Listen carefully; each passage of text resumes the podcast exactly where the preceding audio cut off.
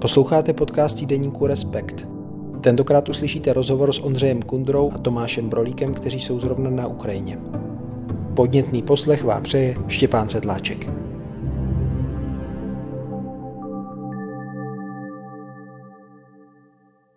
Reportéři Týdeníku Respekt Ondřej Kundra a Tomáš Brolík jsou aktuálně na cestě na Ukrajině, kde už jsou zhruba týden. Říkám to dobře? Víc než týden? Je to teď už asi 8 dní, možná 9. My se teď spolu bavíme 15. listopadu, pozdě večer. Tak kde jsem vás zastihnul? Kde jste? Já jsem v Praze, v kuchyni a vy jste kde? My jsme v takovém menším městě, zhruba někde ve středu Ukrajiny, které se jmenuje Umaň. To město je známé svojí židovskou komunitou, je tady celkem dost synagog, je to takové poutní místo. Už jsme tady byli několikrát vlastně, respektive několikrát jsme Umaní projížděli a vlastně když válka úplně začala, tak jsme se tudy vraceli z jihu Ukrajiny. Tenkrát nás tady zastihly raketové útoky Ruska. Tak teď tady přespáváme, protože jsme zrovna na cestě z Chersonské oblasti mimo Ukrajinu a zítra se chceme stavit v Polsku, tam, kde měly údajně dopadnout ty dvě ruské rakety. Vy vlastně jste asi jedni z prvních českých novinářů, kteří byli v Chersonské oblasti po té, co tedy z Chersonu odešly ruské jednotky. Tak čeho jste byli svědky? Co jste kolem Chersonu viděli a kam až jste se dostali? A my jsme nebyli přímo v Chersonu, tam je dost složité se dostat, respektive skoro nemožné se dostat mimo nějaké organizované novinářské výpravy. A takže jsme byli dneska ve městě Mykolajiv, což je teda Mykolajivská oblast, ale ono od Chersonu je to pár desítek kilometrů. A potom jsme se s ukrajinskou armádou pravili právě směrem toho města Mykolajiv, směrem na východ k Chersonu, nějakých 50 kilometrů cesty, takže jsme byli nakonec 20 kilometrů od Chersonu a tam jsme viděli, naštěli jsme některé vesnice, které byly nedávno znovu dobyté ukrajinskou armádou nebo respektive opuštěné ruskou. Některé byly úplně zničené, některé byly vlastně skoro netknuté, ono to záleželo, bylo to trochu otázka štěstí toho, o které vesnice se vedl boj a o které ne. Chcete přiblížit nějaké ty osudy třeba, na které jste narazili právě v téhle oblasti? Pro mě to bylo zajímavé vidět, jak může vypadat vesnice, která je úplně vlastně zlikvidovaná. Tak my už jsme tady viděli víc věcí na Ukrajině za ty naše cesty, co letos jezdíme. Viděli jsme některá města, jako je třeba Černihiv nebo některá další, Izjum, teď na téhleté poslední cestě nedávno osvobozený, která byla jako hodně poškozená, nebo byly poškozeny jejich části, to znamená, že ty domy byly některé vybombardované, poměrně dost jich takových bylo. Ale teď u toho Chersonu třeba jedna vesnice mně přišlo, že je úplně kompletně vlastně jakoby zničená. Ve smyslu, že tam není jediný dům, který by byl netknutý nějaké střelby, nějakých výbuchů, dopadů nějakých leteckích bomb, to tam třeba dopadly dvě na školu, která byla úplně vlastně rozbitá v téhleté vesnici. Dlouhodobě zůstával zřejmě, co nám tam říkali, jeden člověk. Teď jsme jich tam viděli víc, ale pořád hrozně málo, třeba 4 další. Potkali jsme tam jednoho takového hodně vystrašeného psa. A té druhé, jak Tomáš už popisoval ten kontrast, tak tam měla štěstí, protože nebyla tak blízko té hlavní trasy do Chersonu, takže se tam neostřelovalo, navíc se tam usídlila ruská armáda. Tak tam zase jsme potkali jako naopak celkem dost lidí, kteří tam tedy nějak jako s těmi Rusy žili, museli tam s nimi nějak jako žít.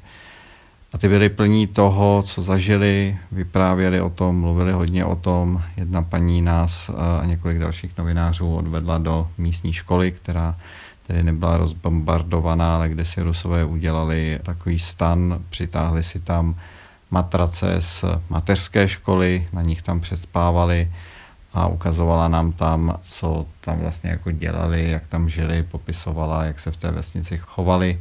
Z těch lidí v téhleté vesnici, o které mluvím, tak jako bylo jasně vidět, že prostě jsou rádi, že to znovu mají Ukrajinci pod svojí kontrolou a byli toho samozřejmě jako hodně plní. To bylo to, co jsme asi zažili dneska. na spoustě míst byly pořád jako pozůstatky, velké pozůstatky té války viditelné, takže tam prostě na silnici byly rakety nebo střely, které byly zabodnuté do silnice. Viděli jsme tam jako dřevěné krabice, jako možná s municí, nebo v nich byla munice. Slyšeli jsme tam detonace nášlapných min, kterých je v té oblasti hrozně moc, takže ta válka tam byla pořád jako hodně přítomná, i když tam už Rusové nejsou.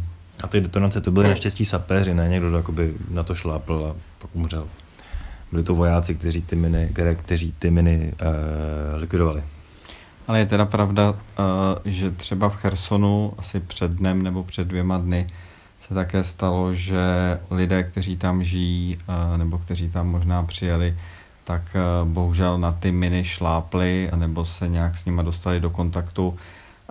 Takže i proto je hodně jako rizikové se do téhleté oblasti dostávat, hlavně pro ty lidi samozřejmě a žít v ní, kteří tam zůstávají, protože prostě spoustu těch míst a nejenom jako polí silnic, ale i domů je hodně zaminovaných. A mluvili ti místní třeba o nějakých perzekucích, násilnostech, o kterých jsme slyšeli z jiných oblastí? Teď myslím v těch znovu dobytých městech, vesnicích. Ne, tyhle konkrétní ne, respektive nic jako hrozného v uvozovkách.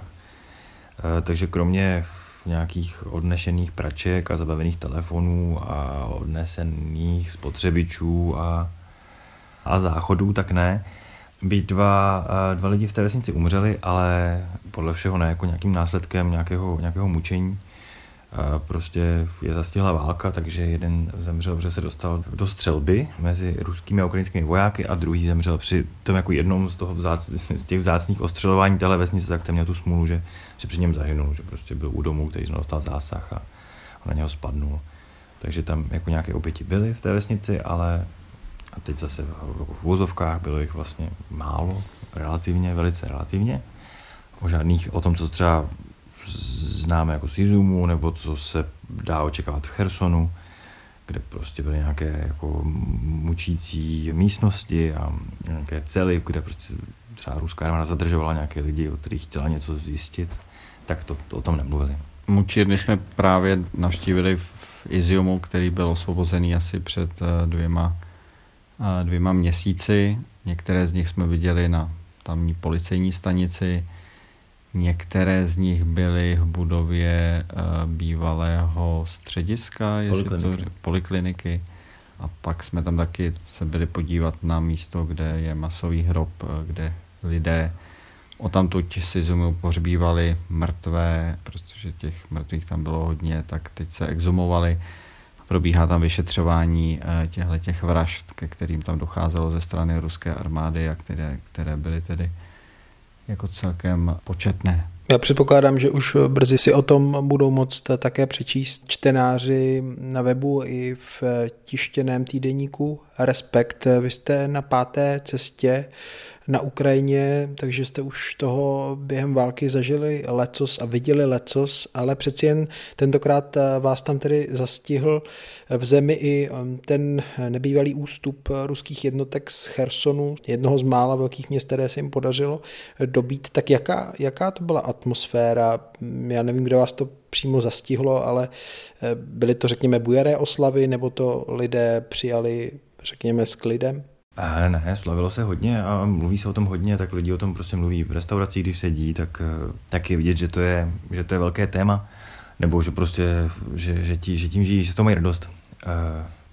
Nás teda především kromě toho teďka aktuálně zastihl ten velký útok na tu infrastrukturu energetickou, ale máme štěstí, protože Umaň leží v Čerkaské oblasti, což je jedna asi ze 2 nebo ze 3, kterých se to netýká. Jinak tady vlastně skoro po celé zemi nejde proud, nebo ve velké části té země nejde proud, protože těch asi 17 ruských raket, kterým se podařilo dopadnout, tak trefily elektrárny a rozvodné sítě. Takže to je teď asi to, čím Ukrajina žije o trochu víc než tažením z Chersonu, než tažením ruských vojsk z Chersonu a znovu dobitím. A ty útoky si dál pokračují, protože zrovna v tuhletu chvíli, kdy spolu mluvíme, tak mi na mobilu tady je taková aplikace nebo několik aplikací, co lidé mají stažené do telefonu, které upozorňují na riziko raketových útoků a vyzývají, aby šli do krytu, tak třeba teď v tuhletu chvíli mi tady naskočilo na telefonu, že v Dněpropetrovské oblasti je znovu vyhlášeno riziko raketového útoku, takže ta aplikace vyzývá lidi, aby si dali pozor, aby se schovali. Takže ty útoky zřejmě ještě nejsou pro dnešní den u konce. A je to spíš takový permanentní stav, nebo tady jde teď o takovou v uvozovkách odvetu Ruska za to, že museli odejít? Těžko říct. Asi nějaká souvislost tam samozřejmě může být. To je asi největší útok od té doby, co začala ta invaze, nebo to se tak říká, na počet zasažených míst a počet vystřelených raket celkový. Takže samozřejmě nějakou souvislost s tím, co se odehrálo v Chersonu, to asi mít může. Bude asi tak jako zajímavé teď sledovat v těch dalších hodinách na ty zprávy z Polska, co přijdou, protože teď má zasedat krizový štáb polského premiéra, jsou tam lidé od prezidenta z bezpečnostních složek a řeší se údajný dopad 2 ruských raket na polské území, kousek za ukrajinskými hranici, tak tam bude zajímavé, co vlastně Poláci o tom řeknou a jak se k tomu postaví, a je to členský stát Severoatlantické aliance, tak co se bude dít jako potom dál, jestli to povede případně k nějaké eskalaci, nebo to k nějaké eskalaci nepovede, tak to myslím si, že nás čekají jako napínavé hodiny a ty další dny. Jste v kontaktu s armádními představiteli Ukrajiny, tak jaké oni mají teď očekávání, s jakými scénáři teď pracují do budoucna? Očekávají nějaký další postup nebo teď nějaké sklidnění na té frontě? O čem mluví? Když bych to řekl jednoduše jednou větou, tak mluví o tom, že doufají, že Rusy vykopou co nejdříve ze svého území, že prostě Ukrajinu znovu dostanou nejenom před zahájení té letošní invaze, před toho 24. února, to znamená dobudou všechna území, o která dočasně přišli, ale že se jim podaří získat i ta území, o která přišli po tom roce 2014, což byl hlavně Krym a východní části Ukrajiny na Donbase, v Luhanské a v Doněcké oblasti. Myslím si, že Ukrajina si v tomhle tomu jako celkem věří. Zároveň platí, že ten obrovský ukrajinský úspěch, protože to nepochybně úspěch je v těch protiofenzivách proti Rusku. Rusko mimochodem ztratilo vlastně teď od února 50% území, které obsadilo na Ukrajině, takže to skutečně je ukrajinský úspěch. Tak je vykoupený také hodně velkými ztrátami, a to nejenom na ruské straně, ale i na té ukrajinské straně. Takže v tomhletom si myslím, že Ukrajina bude pokračovat. Mluvili jsme o tom také s poradcem prezidentské kanceláře, panem Arestovičem, který říkal například, že na řadu by příští rok mohl a měl přijít Krym. Takže to ukazuje, že ta očekávání a odhodlání na ukrajinské straně jsou vysoká. A pokud jde o ty další, řekněme, dny a týdny, tak tam je jaké očekávání? Máte něco, co byste chtěli zmínit?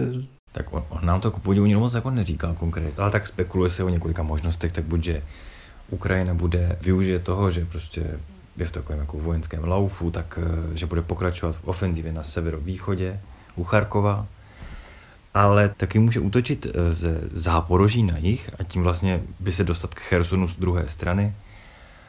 A taky teď údajně probíhají boje o takový poloostrov nedaleko Chersonu, který buď se může ukázat, že vlastně je důležitý, anebo je to jenom něco, co ukrajinská armáda dělá proto, aby tomu Rusům se museli věnovat pozornost a nějaké muže a nějaké síly a má v plánu něco dalšího.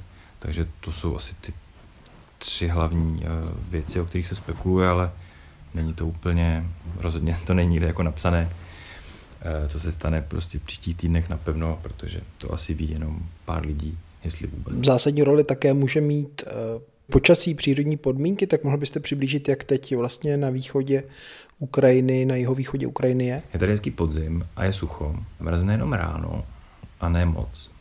A dny bývají hezké, není moc bahna, což asi se tak říká, že hlavně pro těžkou techniku je důležité, že prostě přes bahno neprojede. Takže vlastně, kdo chce bojovat, tak dále bojovat může, zatím počasí přeje. A nemrzne přitom. což byly taky jako velké obavy, co to vlastně způsobí s vojáky, jak ruskými, tak ukrajinskými, když budou velké mrazy. A otázka, jaká tahle zima bude, zatím tedy není úplně ledová, ten její nástup. Závěrem, už jsme zmínili, jste tam po páté, tak je něco, co vás tentokrát překvapilo? Určitě je ta zimě trochu jiném stavu, než když jste tam byl naposledy, ale co je asi nejvýznamnější? Mě pořád, jako nevím, jestli slovo překvapuje, je to nejpřesnější pro to, co chci vyjádřit, ale jak na začátku vlastně války, nebo spíš pak jako v těch dalších týdnech nebo měsících, kdy jsme sem jezdili, tak i dneska, když jsme tady znovu, tak mně pořád přijde jako hodně zajímavý nebo nečekaný, pořád vlastně vždycky mě překvapí jako nějaký kontrast, který tady jako vidím. A kontrast v tom smyslu, že prostě jsme v Izjumu, kde prostě se hodně mučilo celkem dost lidí. Byl tam masový hrob, o kterém jsme už mluvili. To není samozřejmě jediné místo, kde byl masový hrob. Byli jsme v Chersonské oblasti, kde některé ty vesnice byly prostě úplně zlikvidované a jsou dále nebezpečné, protože to tam je zaminované, o čem jsme se taky bavili. Ale pak jako člověk popojede o kousek dál a netrvá to třeba tak hrozně dlouho a není to zas tak hrozně daleko a tam probíhá nějaký jako normální život, což je vlastně jako logické. Já se nad tím jako nepodivuju, že by to tak jako nemělo být, protože ta země musí dál nějak jako fungovat. Ale tyhle ty kontrasty mě vždycky přijdou jako hodně výrazné, tak to je jedna věc. A druhá, že na to, jak to jako Ukrajina má hodně složité, na to, kolik tady lidí už umřelo, na to, kolika rodin se to dotklo, a jak je to všechno jako komplikované a náročné, tak mi přijde, že, a to mi přišlo i na začátku té války, že lidé nějak jako to zvládají jako profesionálně, jestli můžu použít tohleto slovo, nebo nějak se s tím jako vyrovnávají, hledají nějaké cesty, jak to zvládat. Teď je to třeba vidět při těch blackoutech, výpadcích světla, tak prostě tam, kde nejezdí elektrické mašiny, protože nemůžou, tak nasadí Ukrajinci dýzlové. Když nemají světlo na ulicích, tak si vemou čelovky, když vypadne světlo, tak kuchaři nepřestanou vařit, ale vaří na plynu a když vypadne tedy elektrika. A takových jako věcí je tady vidět stovky a to mi vlastně taky přijde jako něco, co mi přišlo vlastně jako teď hodně zajímavé sledovat, jak se s tím Ukrajinci vyrovnávají s tou těžkou situací. Ondřej Kundra a Tomáš Brolík, moc krát děkuju za rozhovor. Taky děkujeme. Díky. Jestli se nepletu, tak vy už se pomalu, ale jistě budete vracet přes Polsko zpátky do Čech, tak vám přeju klidnou noc a šťastný návrat. Tak ještě jednou díky. Díky. Více si už brzy přečtete v týdeníku Respekt. A pokud přemýšlíte o tom, že byste si předplatili Respekt, tak teď můžete využít unikátní nabídky. V rámci speciální narozeninové slevy můžete pořídit předplatné už od 12,60 Kč na rok. Naslyšenou se brzy těší Štěpán Sedláček.